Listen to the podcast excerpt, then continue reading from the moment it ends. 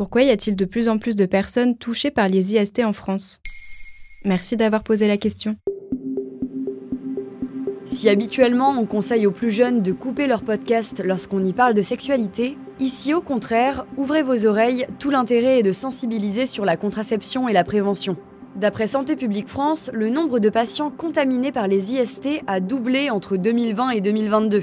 Cette étude a été réalisée sur une tranche de 100 000 habitants et les chiffres se concentrent sur trois infections sexuellement transmissibles. La chlamydia, qui a augmenté de 16%, les gonoxies de 91% et surtout la syphilis, qui a connu une hausse de 110%. Mais est-ce que c'est dangereux?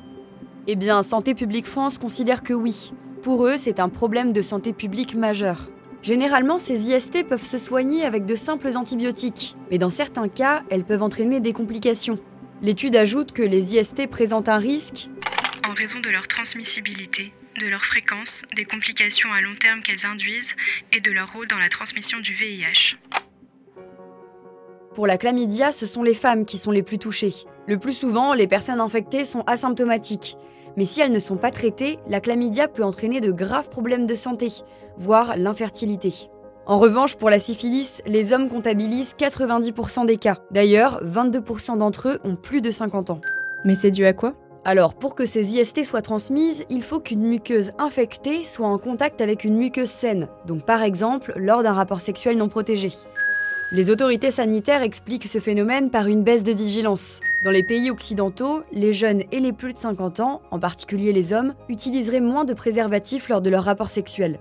Pourtant, on ne le rappellera jamais assez, le préservatif reste le meilleur moyen de se protéger des IST. Mais c'est énorme comme augmentation, non?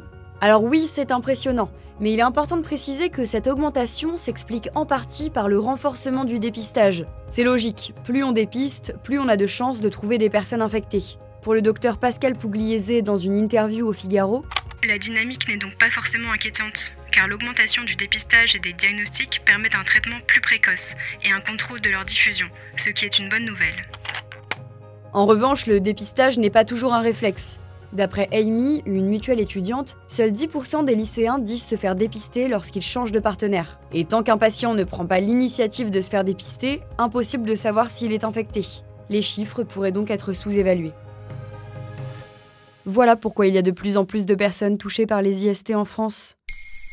Vous souhaitez réagir à cet épisode? C'est possible et ça se passe sur Spotify. Vous pouvez commenter l'épisode et répondre au sondage du jour directement sur l'appli.